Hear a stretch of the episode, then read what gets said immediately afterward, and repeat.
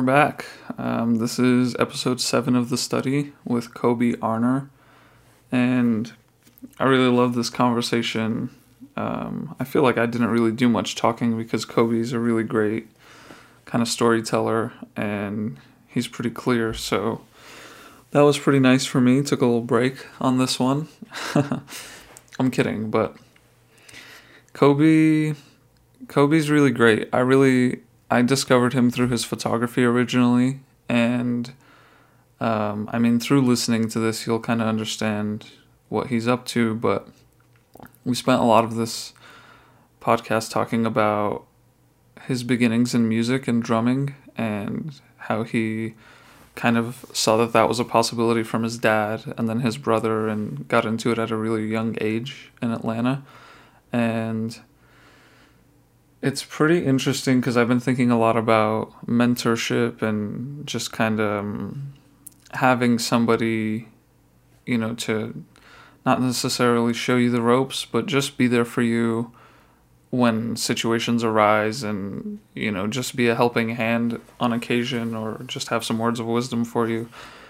And I've been thinking a lot about that lately. And it was just at the time when we had this conversation, which was perfect because Cobey's had a lot of really generous people in his life and he's been able to do you know the things that he's interested in through like a really passionate pursuit from his side as well as seeing others you know kind of pave the way at a young age um, which makes everything a possibility for him and for all of us. Um, so it's just really interesting to hear his journey you know, like starting out with the drumming in Atlanta and getting a motivational speech from Chris Black um, telling him to move to the city, and then starting to photograph. Um, yeah, he's a great photographer. He's a great drummer. Um, he plays in a band called Rebounder, and he has a solo project as well under the name of Casual Ties. And the intro music is actually by Cobey. So that's a nice addition on this one. Um, but yeah, I had a great time talking to Cobey, and I hope you enjoy listening to this. So thank you. Peace. Yeah, I'm Cobey Arner, not Cobey Arner. I feel like a lot of people attach the Y in my first name to my last name. Uh, but yeah, my name's Cobey. I take photos, I play drums in a band, and I also um, make like electronic music under the name Casual Ties. Um, I live in New York. I'm 24 years old. Um, I'm a Scorpio. um, if you're into that. Uh, and uh, I, but I grew up in in Georgia. That's where I was like raised. So I'm a southern southern boy.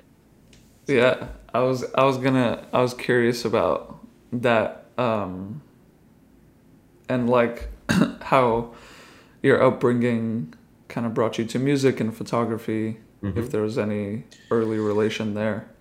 Totally. Um, so my upbringing was i feel like pretty normal.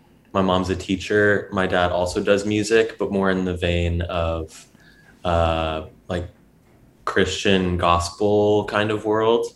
Uh, but his story is really funny because he was probably my age living in uh, like Tampa, Florida area. Um, and was he had like a lawn service, like a lawn business, and uh, was you know cutting grass every day um, in the like 90 degree heat and humidity in Florida, and then was like pretty active, I guess, in the church down there. And someone asked him to audition for like uh, like a musical that they were doing or like a play or something. And there were a bunch of speaking parts and no one else wanted to do that. So my dad my dad auditions there were also like i guess a few solos in this in this uh, this musical. And so he ended up singing in front of like the whole church. And there was a guy sitting in the crowd that was like, "Oh, you should come sing for my voice teacher. Like he's this, you know, Italian, uh, classically trained opera guy. He would like really be able to like train you, and like you could really figure out what you want to do with with like your voice." And my dad being like, "Well, I've, I have this like lawn service thing. I'm not going to just like start start taking voice lessons.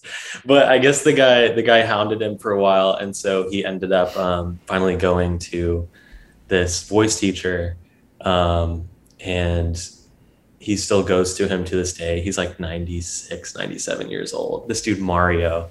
Um, and so he basically taught him how to sing opera.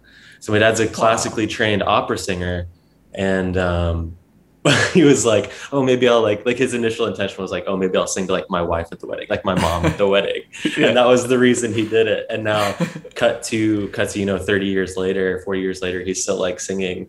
Um, but That's amazing. Anyway, he went from doing opera and like singing in uh, you know theaters and stuff around Tampa. Um, and then I guess Mario was like, "Hey, I could really like hook you up with like some people in New York, and like you could be, you know, traveling and doing this and being like doing like residencies or however it works with like opera." But um, he felt kind of conflicted about that. He was like, "Man, I, I feel like that world is kind of like shallow and like not really what I want to do." Um, so I think like I want to like dedicate my life to just like singing like Christian music and like traveling the country and singing at like conventions and like doing concerts and like all of that stuff. So that's what he's been doing since he was my age. Um, so amazing. And just kind of he sold his lawn service and just kind of went head on into that. So growing up around that made like the whole um, you know, doing music, working for yourself, that whole mindset and that whole like lifestyle, it just felt more attainable to me from like from like the the jump. Um, because I was like, everyone else's dads at like school just like work in like offices and my dad gets to like travel and like we get to travel with him sometimes and so that was just like really cool to me i think and again from an early age just made me realize like this is possible like you can totally do this you know absolutely um so eventually started like traveling with my dad like we'd be in school during um the year like the school year and then during the summers we would you know, take off with him. And eventually we got like an RV and like traveled as a family, like that whole thing, um, which was really rad. But started playing drums just in church. We would play like, you know, camp ground you know, things like week long kind of like camp things, like family camp. Um, but would do that during the summers and then would come back, you know, during the year. And my brother and I started playing like our church. My brother's three and a half years older than me.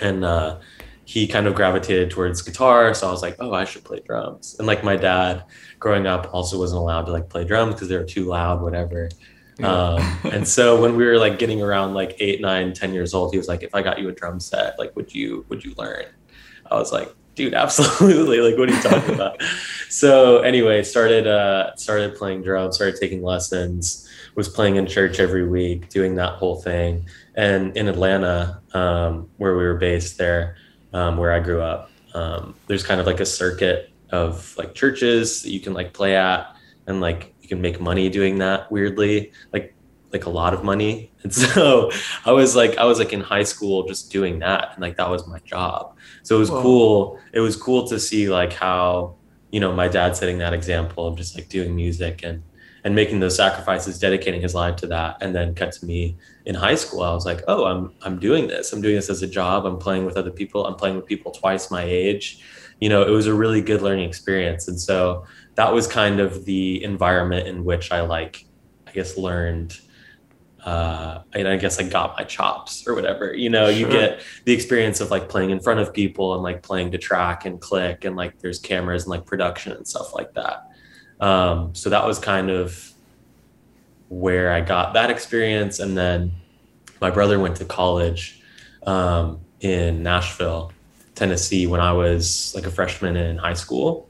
And so we would start taking trips up there just to visit him, like on the weekends and stuff. And I was introduced to just like a bunch of his friends that were going to school, and we all like like the same music. We all love Foster the People and Kings of Leon and the Killers and the Strokes and like all these bands. And so I just I clicked up with these guys who again were like a few years older than me, but really like took me under their wing. And I think we just had like a connection. Um, and so my buddy Toby um, started this band called Finn, which I then joined, which was like a cool like indie rock kind of Cold War kids kind of thing. Um, and so I would drive up on the weekends from Atlanta because I at this point I was doing online school too because my parents were just like, oh, you can just you can do what you actually want to do with your life instead of wasting eight or nine hours in school every day. So I did I did I did freshman year in public school and then my last three years of high school they were like you can just do online school. So I was like sick. Oh. So so I would finish my work, you know, Monday to Wednesday and then say like Thursday morning I would drive up to Nashville, spend the weekend there. Um, we would do like a rehearsal or two and then play clubs on the weekends in in Nashville. Um, and so that was my first real experience getting um, you know getting to play outside of just like a church environment and i feel like that's when i was like oh this is really cool like people are showing up people are like excited there's a lot more like i don't know the whole the whole scene just felt like very exciting to me. Also, as like a 16, 17 year old, I was, you know, playing in clubs for the first time with these like college age dudes. I was like, this is cool. This is cool. Yeah. So, so kind of stuck that out. And, and for, you know, two or three years was just traveling back and forth.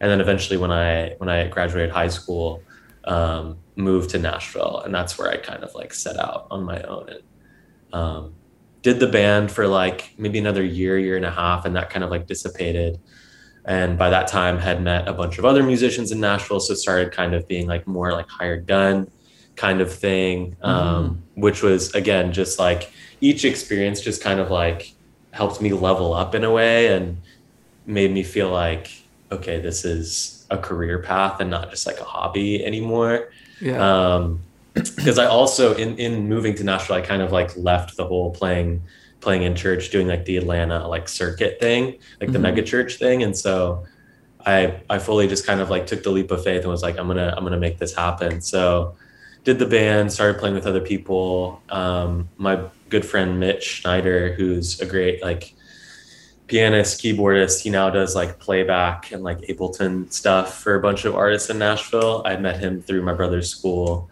Um, and he was playing for an artist at the time, artist at the time, and he was like, "We're auditioning drummers. We, you know, we want you to audition. I want you to, to audition because I think it'd be fun to travel together." Blah blah blah.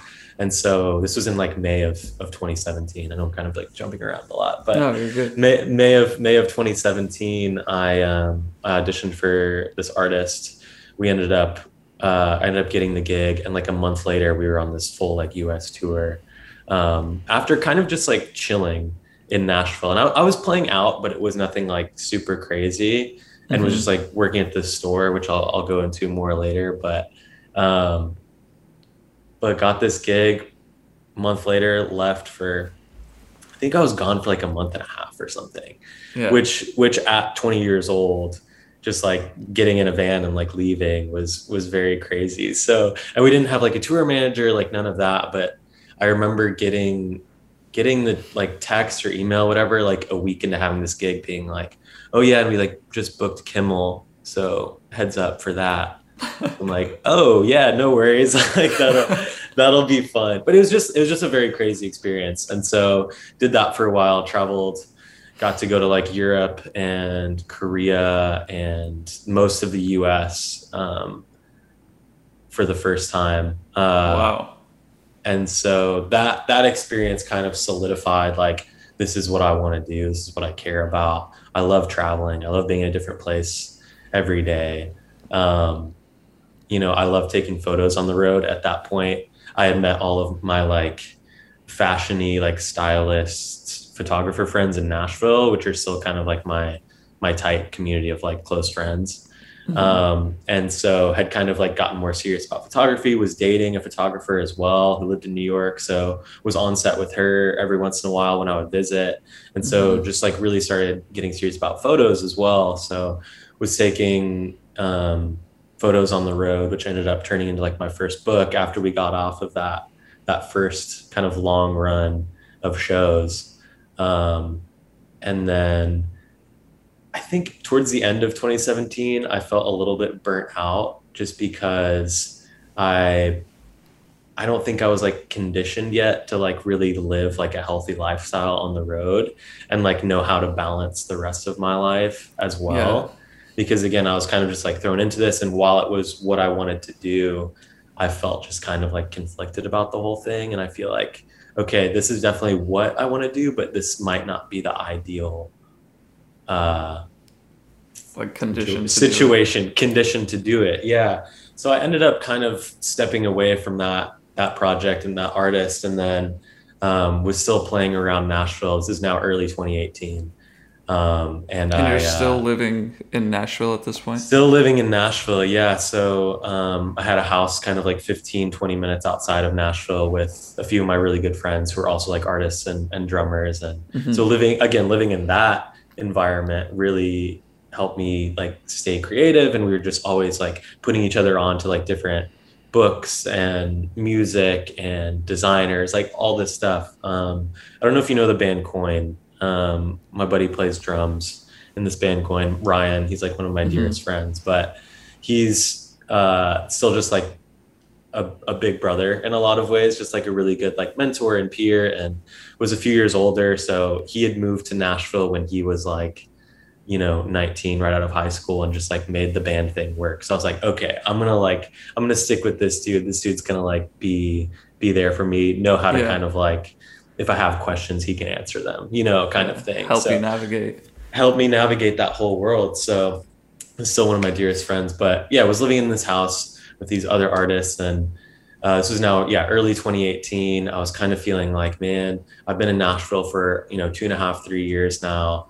I, I like where this is headed, but I feel like I need, I just need more. Like I want more. I want more opportunity. I want, um, you know, a different community Mhm. um, and again all of the my like core group of, of people there were all kind of feeling the same way they had been in nashville either their entire lives or had been there for four or five years were just like kind of burn out on it Yeah. um, and so they were like i think i think we want to i think we want to move to new york and i was dating this girl at the time here and she was like i think you should move here so i was like all right i'm just gonna like do it you know so yeah. I um and that was like a really like it was a whole mess like figuring out how to like move and like I I quit this job that I like really cared about there as well um and and made the move to New York in the fall of 2018 Okay. and that's kind of that's kind of when I feel like I set out on like my my real like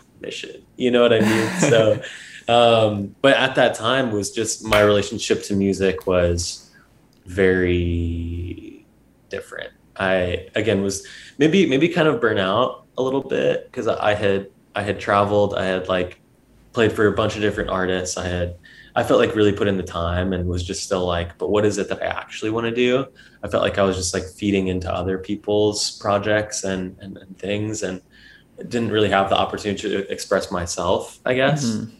And I think that's where the photography came in. Uh, and then also moving here and meeting my band was like the first time I had been excited about, about music in, in a year or two years, you know, was Yeah, just really awesome. like, it felt like I was, you know, 16, 17 again, playing in those clubs with my first band you know? So so that experience really solidified like okay i want to be i want to be in new york for a while. Like this is this is a good place for me. Yeah. so, That's so interesting how like you know, your environment could totally like allow you to think that something's possible and then pursue that wholeheartedly. Like Yes. your dad and then and then being able to do the online school and like totally hang out with the college guys because it's like, oh, there's an older person in my life, my dad, who's doing this. There's a little bit older than me, the college kids who are doing it. So like, Totally. there's a little bit of like steps to the ladder. Yes, yes. And so I just I use that opportunity to just apply myself and and be around good people, be around people who um, had a positive influence, had a similar like passion and drive as I did. And I feel like because of that, I never not never, but I didn't second guess myself, I think as much as I as I would have if I was more like isolated. Totally. Um so yeah, if that's had not in your life, that's like it's totally every, of ev- reach. exactly everyone um i knew you know closely on a very like personal basis like who were doing more like creative pursuits. They they were very like laser focused and didn't think about like oh what if what if i don't get hired? What if blah blah blah? You know they were just like no we're going to do what it takes to like really make this work and if we have to move to new york if we have to you know do x y z we're just going to do it yeah. um, because we have this like vision for what we want. So i um, i definitely owe a lot to like my parents being super supportive of me um, not only playing music but also doing like the online school thing and then letting like a 16 17 year old just like go to like nashville on the weekends was just like I feel like they just like really trusted me. So I'll always like have an appreciation for them just being like, you obviously know what you want, so we're we're trusting you to just like go for it. You know? Yeah, that's so amazing. So so props props to them. Absolutely. Yeah. Yeah. Um, and was there something like that uh, with photography that you know? I mean, I you, you mentioned you, you had your girlfriend who was working and stuff like that. Yeah, um, yeah. I think the the more like visual side of things, I think very early on came from just like growing up like skateboarding and like videoing my friends and stuff like doing that and that's obviously mm-hmm. very a very visual medium as well like would buy thrasher skateboard magazine whatever and like flip through and was very interested in like what shoes people were wearing in different photos and like who was sponsored by who and just mm-hmm. like who who looked the coolest. I remember being like really into I think like Corey Duffel was I don't know if you know that yeah, name, yeah, but yeah. yeah. he was kind of like like a punk rock kind of like skater, uh, which I thought was really cool. And he would wear like super tight jeans and yeah I, I, I feel like i yeah yeah and i feel like there's there's a lot of other like influences there and like later on like uh the Gonz, like Mark Gonzalez, like all those dudes just I don't know. I, I don't really skate anymore, but growing up when you see those people who are just like so expressive and so interesting and so uh, creative in so many different ways, I was like, man, this is this is really cool and i feel like i could see myself living this this kind of lifestyle where it's like i'm i'm making stuff and people are paying me to make stuff you know yeah but totally. um but anyway so i think i think the whole like skateboarding growing up reading those magazines stuff snowballed then into um you know just being very online again i did the online school so any moment that i wasn't um doing a test or studying or writing a paper or whatever i was on like blogs and like Tumblr and different like e-commerce sites, which at the time was probably like Need Supply, like something like right. that, where I was like, I was taking in all this just like this visual information. It was like about the clothes, it was about style, it was kind of that post menswear kind of yeah. era. And I was like, oh man, this is really cool. Um, and so just like delved really head first into that and started like buying the clothes and just like for a 16 17 year old spending like way too much money on clothes that i would eventually like grow out of or just like not like anymore i would yeah. just like like sell on Grailed or whatever but um i think uh i think that had a lot to do with like making me more interested in like picking up a camera and taking photos and I, I had like a DSLR in high school and I would like take photos of my friends and edit them in like VSCO or whatever and right. and do that whole thing and then yeah, it I think it really became real when I moved to Nashville, started working at the store Wilder, um, which is like a cool like contemporary design furniture. Uh, we did like clothing pop-ups, mm-hmm. but it was this this store in Nashville opened by husband and wife Ivy and Josh Elrod, who had lived in New York for like 20 years, and mm-hmm. they had mm. moved moved back to Nashville to open the store and I was like, this is obviously the coolest thing in Nashville. Like, had seen someone post about it, and so walked in and met the owners, like hit it off right off the bat. Uh, I think this was like right before I had moved to Nashville, and I was like, hey, I'm gonna be moving here. Like, would you guys want to give me a job? you know, because every like they had like you know the fiberglass chairs, like the Modernica, like fiberglass chairs, cool art on the walls. They were burning incense, playing cool like reggae and dub music and like house and stuff. I was like, this is tight. Like we don't we don't we don't have this in Atlanta. We don't have this in Nashville. So just right. gravitated gravitated towards them.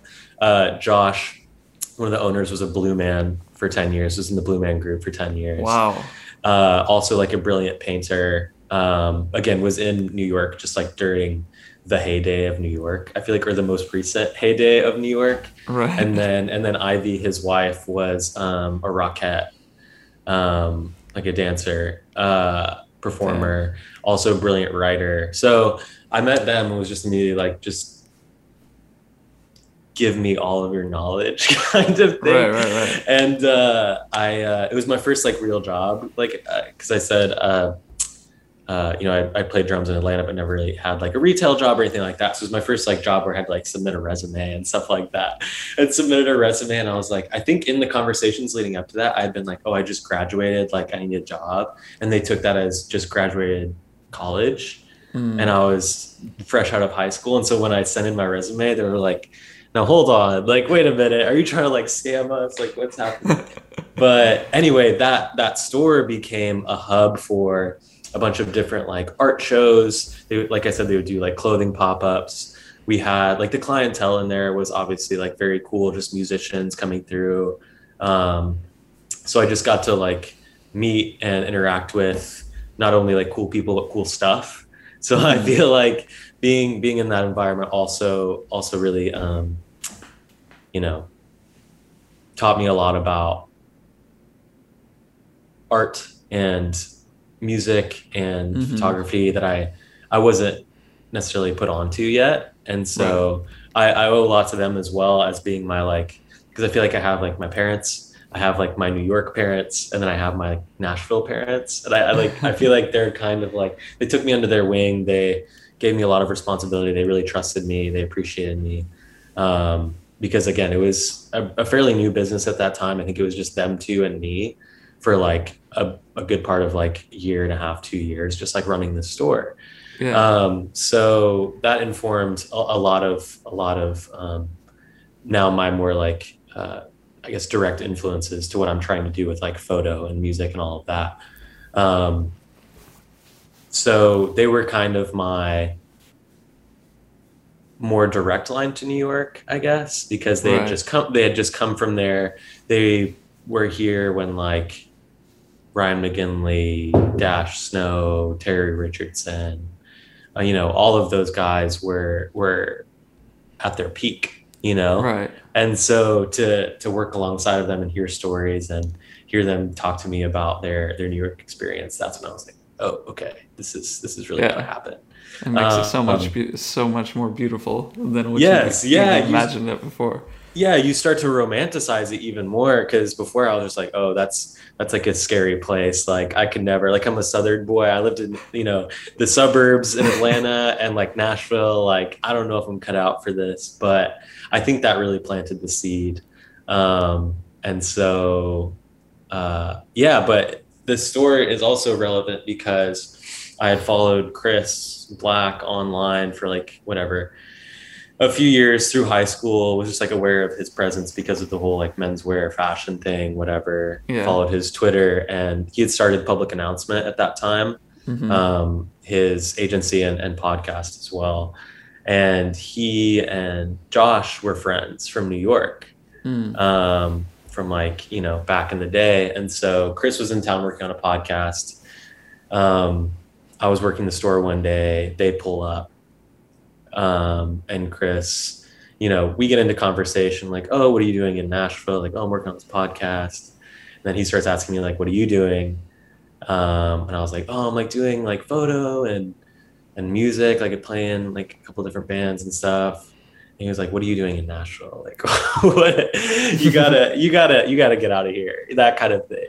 Yeah. Um, and so I think I think making that connect was was big in me actually like making up my mind to to move here because he was like I don't know he was someone that I I had looked up to and, and known about and like all the things that he had worked on and that his his peers the people that he knows were just like people that I wanted to I wanted to know so um yeah from there we just kind of kept in touch um and whenever I was in New York uh, when I was dating ex girlfriend, we would, you know, meet up for coffee and, and talk and catch up. And he was like, all right, like, when are you moving here, dog? Like, let's do it. And I think from that, from that first conversation, I think it was like maybe a year and a half and I had, I had made the move, but in doing so it was like, Hey, if I do this, like, can you like introducing me to people. He's like, dude, I got you, like no problem. So Yeah. um, going back to what we were talking about before we, we started recording uh, about how I can kind of like trace everything back to Chris in a weird way. I feel like every like photo gig that I've gotten, I can like weirdly trace back to him. He introduced me to Dylan and Noah, who are now like my dearest friends and my bandmates. So um, it's funny how that kind of like incubation period in Nashville, just kind of like figuring it out, um, has now led to kind of this wild career path where I'm like, Yeah. it's weird feeling like somewhat established in New York, like just like three years in, but I honestly feel that way. And I know that wouldn't be possible without like the people that that I met um, during Yeah, that kind of like period of time. So when you're young and all those you know all the situations that you're just explaining it's like you learn how to deal with stuff that otherwise you know if it's your first time you might make the wrong move or blow up or like yes, you know ruin something rather totally. than which I did, which I have done. Yeah, totally but Yeah. it could you know it could be it could be much much different without any of those like peers and mentors and you know Yes. parents in three different cities yeah, no, exactly. It really, it really takes a village, you know. absolutely yeah yeah yeah. Yeah, because Um, there's a lot of stuff that's just like within, you know, pursuing something that's not, um, I don't want to say common, but not like a rigorous path. Or, you know, you, you can't really follow in a lot of people's footsteps as, in, in, you know, being a drummer or being a photographer. Yeah. So, like, everything you know is either from experience or through the willingness of your peers who have already been there Yes. to like bestow that knowledge upon you and, and help Totally. guide you. So Totally. that's yeah. very I- special. I definitely like I feel like I try to make this as like known as possible and like let my friends know like I I feel like I couldn't do any of the things that I've done without them. like like I I very I very much owe like a lot a lot to my community and to my parents and yeah. um, because again like setting out and and deciding that like okay like i'm not going to make money unless i figure it out unless i send that email or make that connection or right. it's it's on me you know if i don't pay rent you know so or if i Right. can't pay rent so um yeah i feel like it's it's also funny having this kind of like photo side of things and music side of things i feel like i have a lot of different personalities and people and uh, that i can tap into if i have questions if i have like concerns if i'm like feeling disheartened. You know i can For reach sure. out to a friend who's probably just gone through the same thing and i feel like that's really important.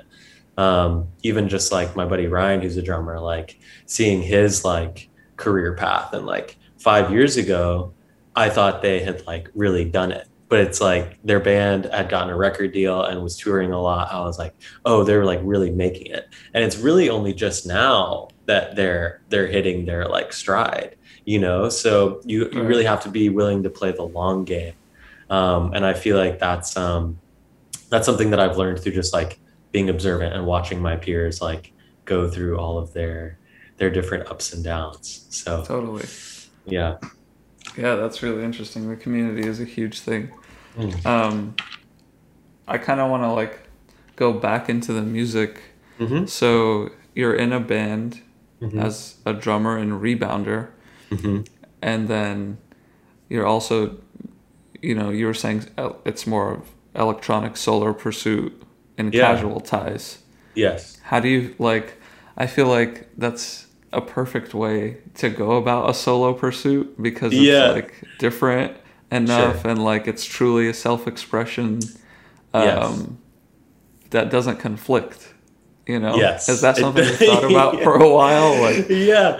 Well, I think I think as a drummer, I was always used to uh, being in that supporting role. You know, I'm I'm not a flashy drummer. I I play rock music. Everything is in four four. Like nothing Mhm. is too crazy. You know mhm, but um i uh i want to play to serve the song you know and so being being in that supporting role for so long i feel like i had and also being maybe like the youngest member of whatever thing i was in you you begin to take like a back seat not because I felt like my opinion didn't matter or something like that, but just simply because like, oh, I was always trusting of the other people in this whatever, you know, this band or this project. Yeah. And so I kind of like didn't maybe make my voice as heard because I was like more willing to just be like, no, you make the decision and then I'll kind of like see what happens. I'll watch for the outcome. Like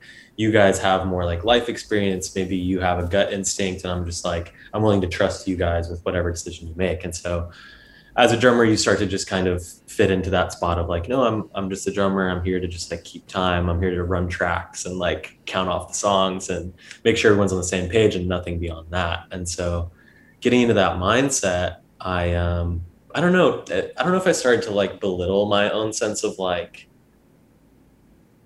either like taste or or whatever, but I definitely just like wasn't thinking about what I wanted to do and um I think there came a point where I was just like, oh, I want to I want to make my own thing. I just want to do my own thing. I want to be the face of something, you know, for the yeah, first yeah. time. Yeah. Even like maybe maybe sort of selfishly, I was just like, oh yeah, I want to just like do my own thing, and I don't want to have to answer to anybody. I don't want to have to ask anybody else if, if this is cool or not. You know, Valid. Um, yeah. I don't want anyone else's input unless I ask for it. you know that kind of thing. so yeah, cut to cut to like peak quarantine. Um, I was still living in Brooklyn. We had kind of like a home studio set up. And uh, I was familiar with Ableton, but more so in like the live sense in terms of like using it to fire tracks and, and click tracks and stuff like that. And so mm-hmm. was familiar with it, but never had really like sat down to like teach myself how to produce. And so at this point I had had years of experience watching either roommates who were producers or, you know, my buddy Dylan um, just like rip around in Ableton and record, you know, demos and songs and stuff.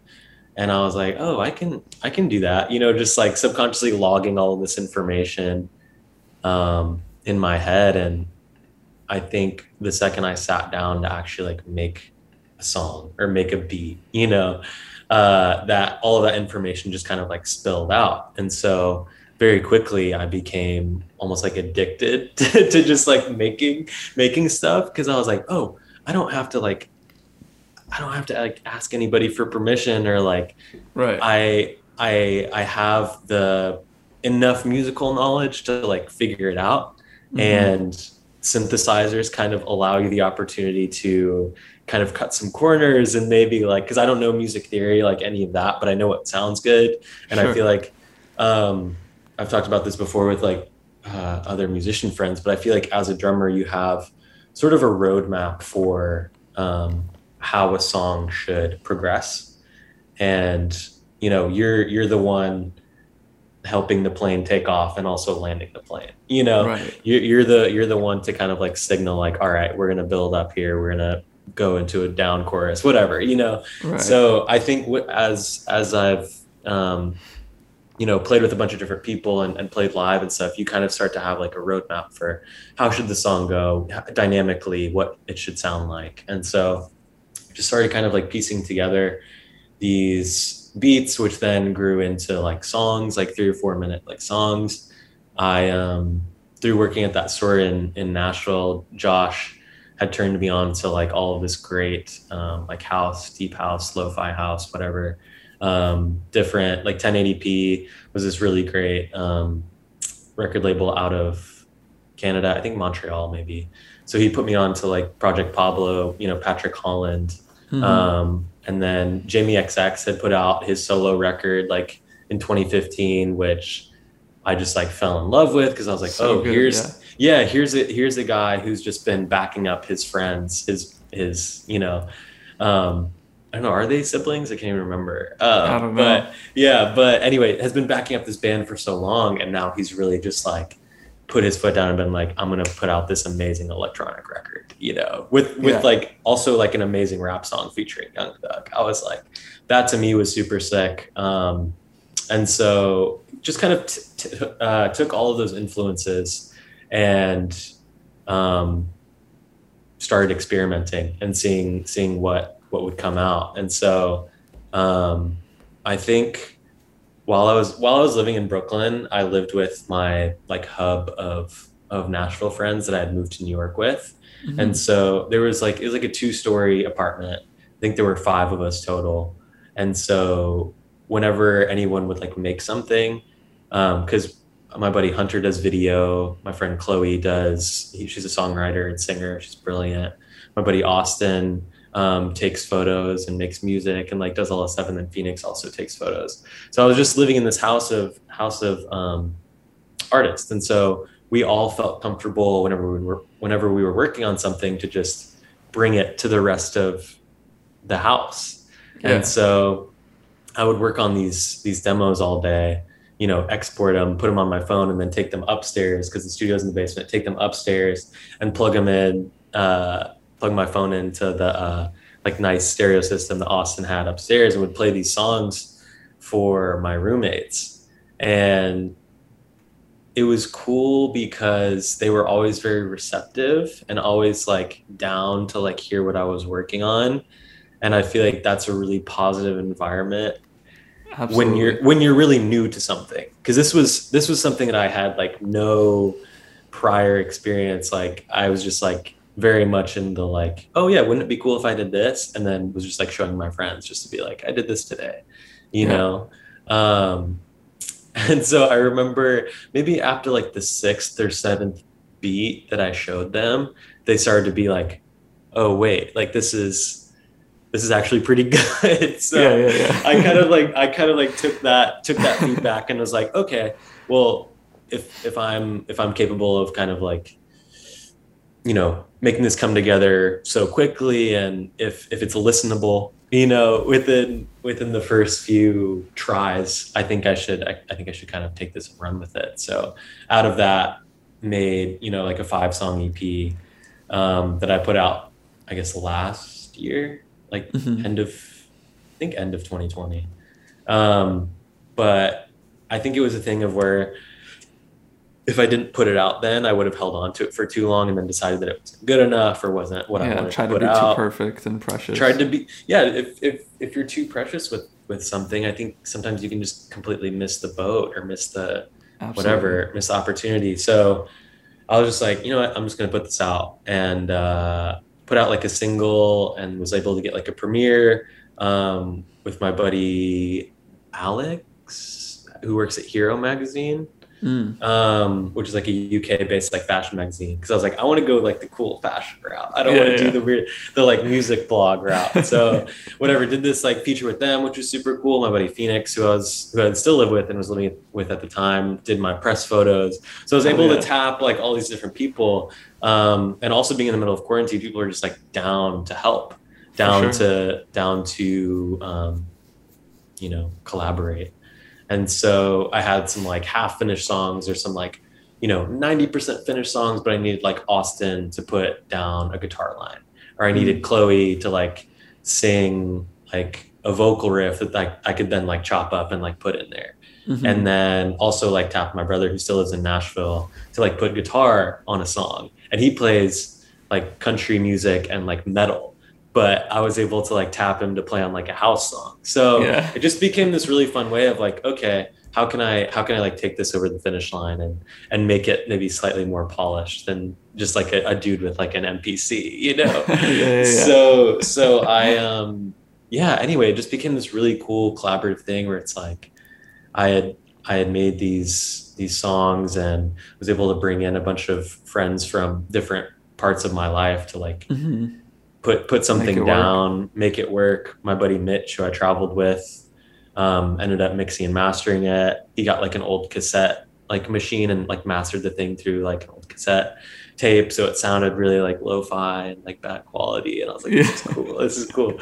Um, and so, but yeah, it kind of just snowballed from there, and it again gave me an opportunity to express myself in a way that I feel like I hadn't really been able to before because um, I got to call the shots and I got to just make what I wanted to make that day. And I'm not really good at writing like lyrics or anything like that. So I was like, this is going to be purely instrumental. Like yeah. if there is if there is a vocal part, it's not going to be like someone telling a story. It's going to be like just another texture sure. in there.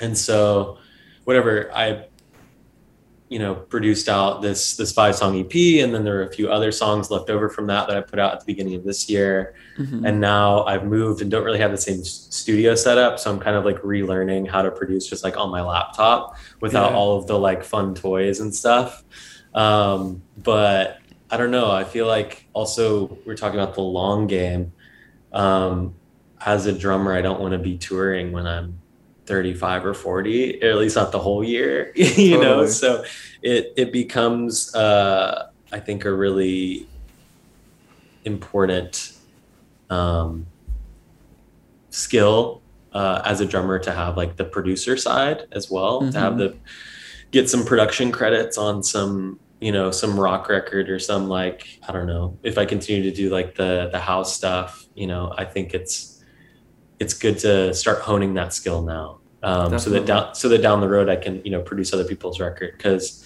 records because a lot of a lot of the um, the producers i like are also drummers and so i feel like it would be cool to kind of follow follow in that sort of um, path of drummer turned producer so Definitely. we'll see what happens with that. I feel like it's it's very much still in its early stages, and I still want to. I want to put out enough songs.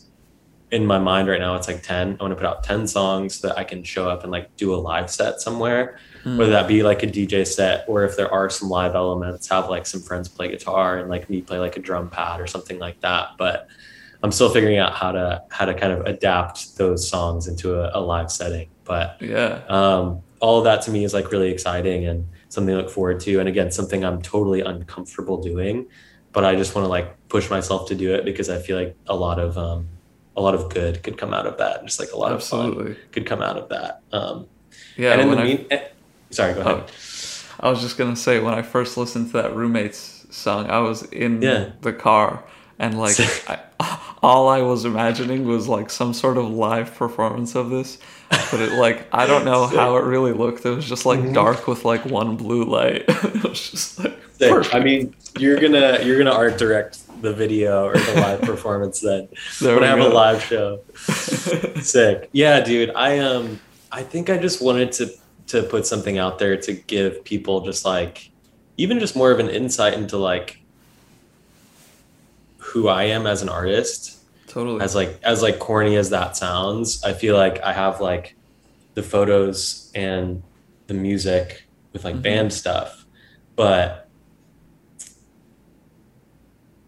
there's also this whole other side that's like, oh no, he really likes lo-fi house music. I don't Yeah, know, yeah, and he can he can produce out these songs, and I don't know. It, it, I feel like it gives like a bigger picture. Like every project that I put out gives this like bigger picture of like the world that I see or the world that I have like in my head, and this whole Totally. like um, I don't know. It's um, it's been fun to just kind of figure it out and and not do it for either money or you know recognition uh it's just been this this hobby that's grown into something that i love doing and i can just sit at home and do it by myself which is nice yeah. so and yeah. true self expression. Yeah. and true self-expression exactly Yeah. That's awesome.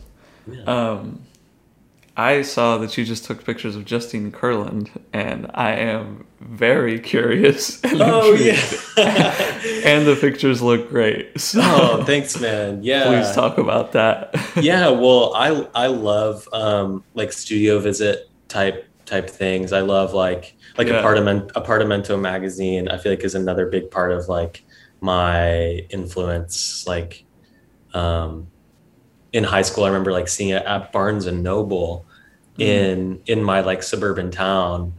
And i was like i i saw it i was like wait what is this? Like this is crazy. Like there were a bunch of like cool ads. They were covering like all these cool artists. They had all this cool furniture. I was like this is so Mhm. sick. So i feel like i just i i took that and kind of ran with it. Um and so now being in new york and having all of these different artists around me it's cool to to show up to their home or studio and take photos with them and talk to them and um it, it goes beyond i think just like a photographer taking photos of someone i like actually want to get to like know this person and know their process especially when it is another photographer like justine um, Yeah.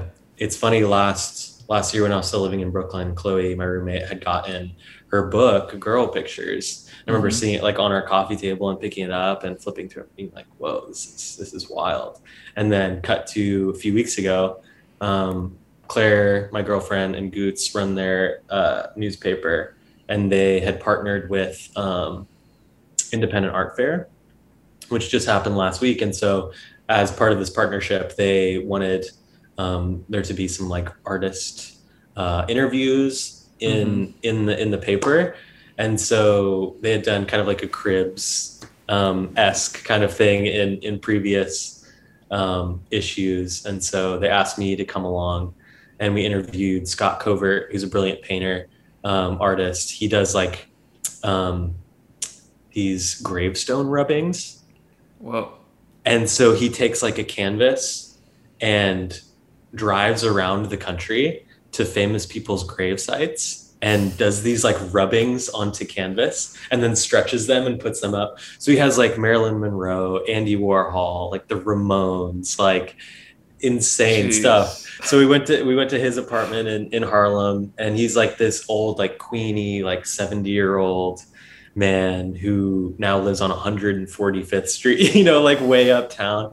And we were like, "Do you like do you like miss being like downtown?" Because he was in New York during like Studio 54 and like all oh, of that. He's like, he's like, "No, I've done it all.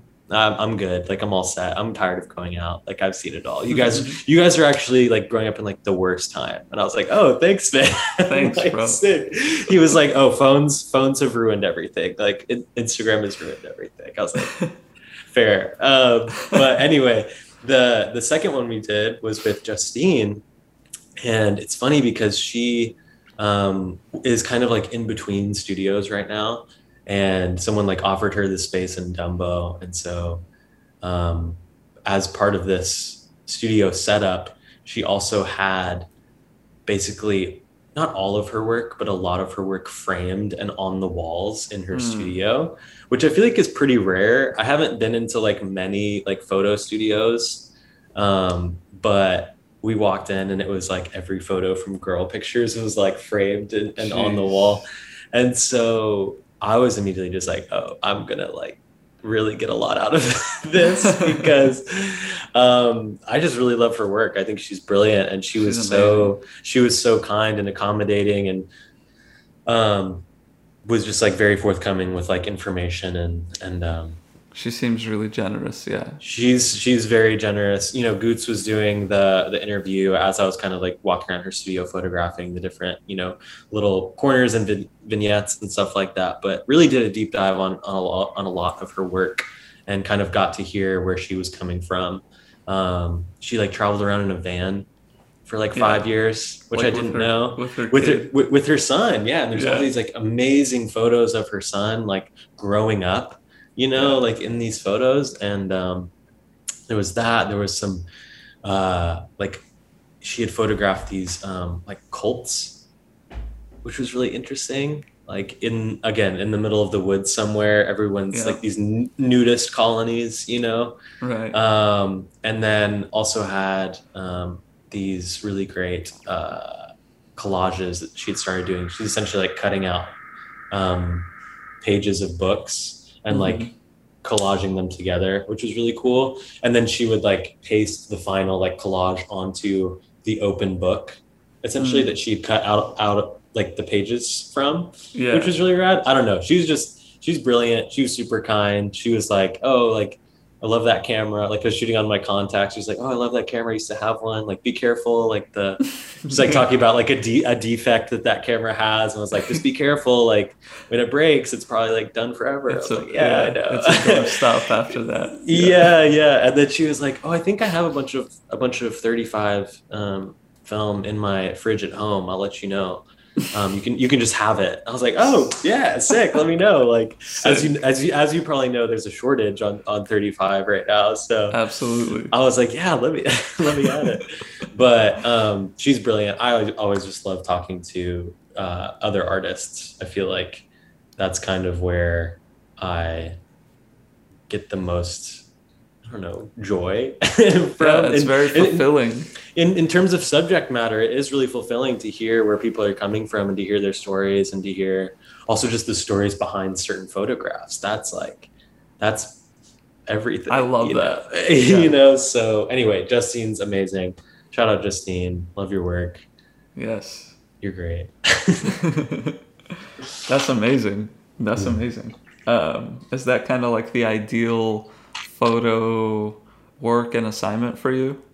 Like I think right. I think yeah, going going to people's studios, going to people's homes. I think it just becomes very personal, yeah. um, and that's what I'm. That's what I'm trying to get.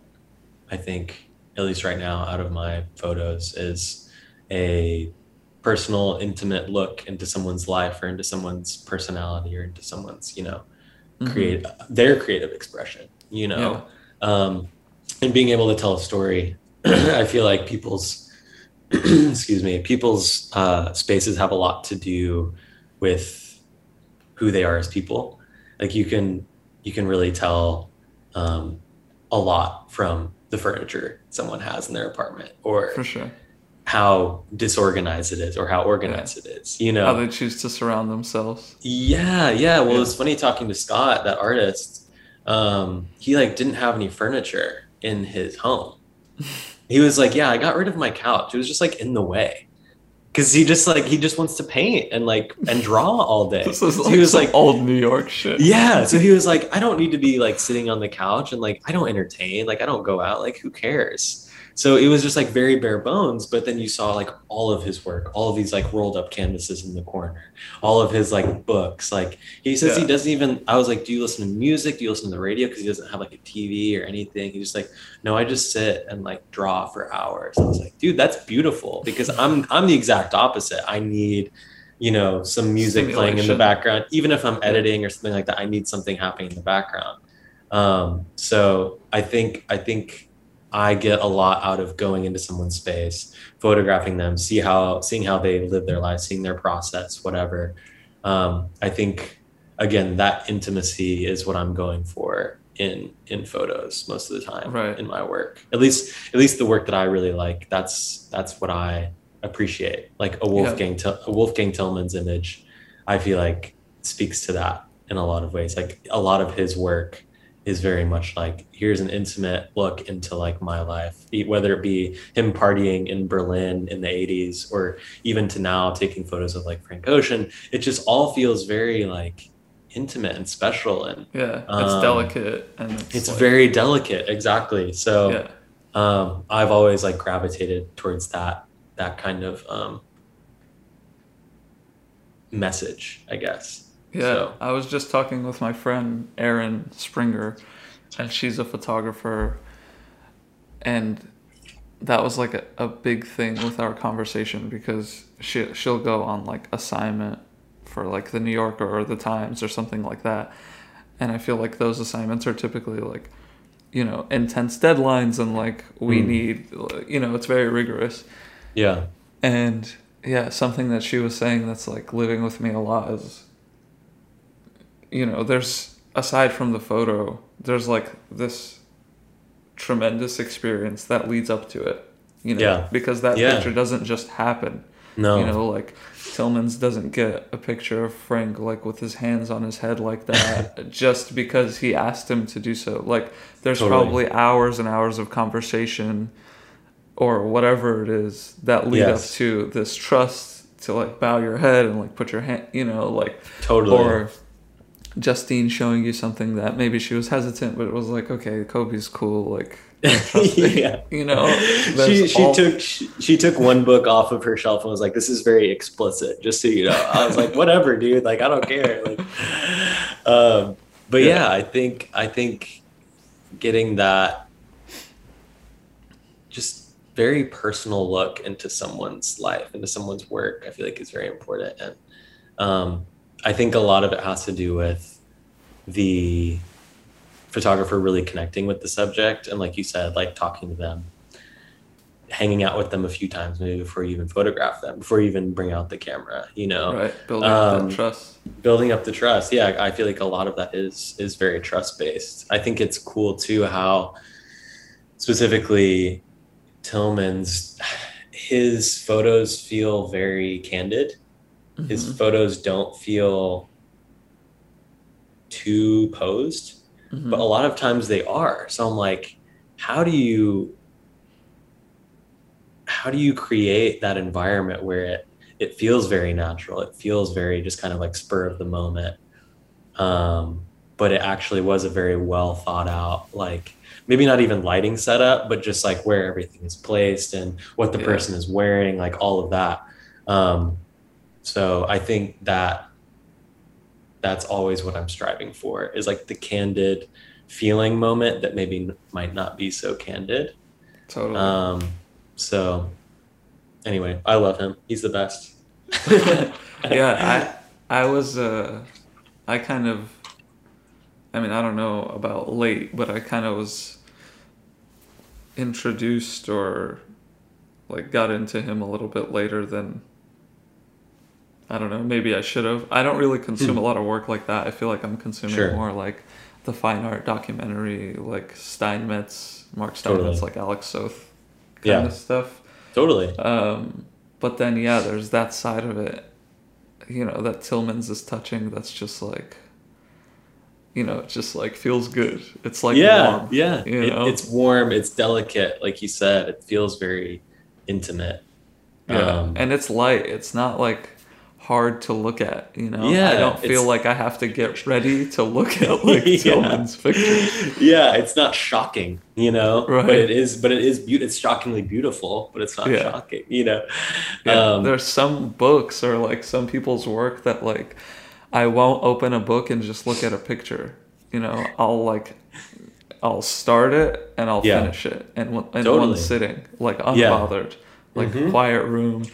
You mhm. know, like if I'm looking at like Steinmetz books, like whatever Greater Atlanta or something, I've done it like Yeah. four times already. Where like I want to see Yeah. one picture, yeah, but, but, I gonna- won't go to it. I'm just Yeah. gonna like start and finish it. Yeah, well, I mean, I feel like part of that is also just like bringing context to that one picture that you Exactly. see. You want to see like the the journey or the yeah, again, like the context around that one photo that you love.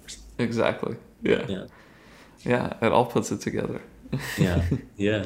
Um, there was a, I will say, there was a Tillmans show, uh, like right when I moved here in 2018, um, at David Zwirner, and I remember Mm. walking in there because it was still early days of living in New York and just being like very unsure and being just like very confused and uncertain, you know. I and so. I uh but I I remember having like a day off or something like that and I walked into Zwirner Gallery in Chelsea and it was a pretty extensive show of his. It was like the entire gallery and like so many photos. There was like a an audio element to it as well. You like go into this room and just like you're just hearing Wolfgang Tillmans talk Mm. just like in this like kind of quiet room. Um, but then obviously he has like huge blown up photos of like um like sea foam like on the sand. It was like this Yes. massive print, and it was just like these bubbles Yeah, on yeah, yeah. sand. I was like the the like calming effect that that had on me, and just seeing this more extensive body of work because I had really only seen his work in like books or you know online or whatever Mhm. seeing that work in person, I just remember feeling like a sense of calm that I hadn't really gotten since I had moved to New York like two months prior. Yeah. And so that was like a very like landmark moment of feeling like, oh, I want my photos to feel like this. I want people to feel this like sense of like, oh yeah, this is a very welcoming and like warm environment and um I feel like his his work at that time it, that show covered a lot of ground, um, and there were some rooms that were maybe a little bit more like intense and in your face. Um, Sure. But the like I remember the bigger rooms and the light coming in, and you know the photos of like bodies, you know all of that kind of next to each other. It felt I felt this like sense of almost like I wasn't even in New York. I'd been like transported somewhere else, you know. Yeah. It's like absorbing for sure. Um, It, yeah, it's very absorbing. So I think again, that's what I want my work to feel like. I'm always like chasing that element of like everything's stressful. The world is obviously in a crazy place right now. Everything feels uncertain, but if I can bring someone that like moment of peace, then that's what mm-hmm. that's what I want to do. And I feel like in a lot of ways, I feel like that's what I what I want with my music as well, whether it be with the band or or my own music. I want that moment of escape for other people. I want people to experience that. So, um, yeah, totally. I think more yeah. people need to listen to Casual Ties in their car. Stream Casual Ties while you're driving down the PCH. And you too can escape. and you too can reach enlightenment. I um, I guess last last thing is you're. We talked about this before recording, but you're about to go on tour.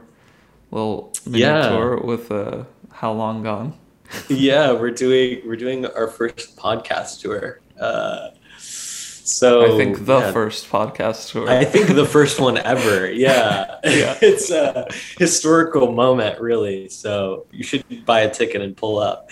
Um, but no, our uh, our buddies Chris and Jason are doing their their How Long Gone tour. They just signed to Jagjaguwar, which I think is really funny as a podcast signing to like an indie label like that. so tight. Um, but they asked us to open the um, the Bowery Ballroom show, which is sold out. And the list is full, in case you were wondering. Uh, just kidding. Uh, it's it's not it's not full for you, David, if you want to fly in. Um, but uh, we uh, we're doing New York with them. We're doing Philadelphia, and we're doing Boston. So go on their website or on Rebounder NYC, our Instagram, and figure out where to come where to come see us. Uh, we're gonna open this podcast show, so it'll be it'll be. I don't know if it. I don't know if everyone's gonna be like sitting or what, but I think there there'll be an opportunity to like really engage. I feel like anything that like those guys co-sign, their listeners are also invested in. So I feel like yeah, I feel like cult I feel following. like cult following. Yeah, exactly. So we'll play we'll play 30 to 45 minutes of indie rock music and then and then pass it off to Chris and Jason. So I think it'll be fun. We also haven't played in Philadelphia, I don't think ever. We've played in Boston before, so it'll be fun to go back there and then also go to Philadelphia for the first time. So Yeah, that's fun. Yeah. You should uh you should eat at South Philly Barbacoa. South Philly Barbacoa.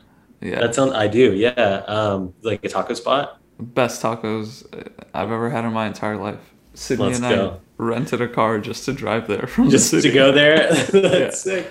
And we That's ended sick. up eating tacos at like we had like a half pound of meat at like 11 a.m. oh, like, oh no. shit! Like maybe we were All a right. bit early. yeah, I'm gonna need to fast that whole day before. Yeah. Yeah. Jeez. Eat the tour off. exactly. But yeah, everybody who's interested should go. You know, there you go. Reach your escape with Cobey. Yeah, exactly. Exactly. We, are we're super thankful to be playing shows again, um, and so it'll be good to get out of New York, um, which we've played pretty consistently over the last like two or three months, and, and nice. play for some some new faces, make some new friends. Um, yeah, I'm very very thankful for the opportunity. So yeah, that's fun. Well, thank you for doing this, man. It's yes, been really really good. Thank been you. Really generous. Hey, I try to. yeah. All right. Right.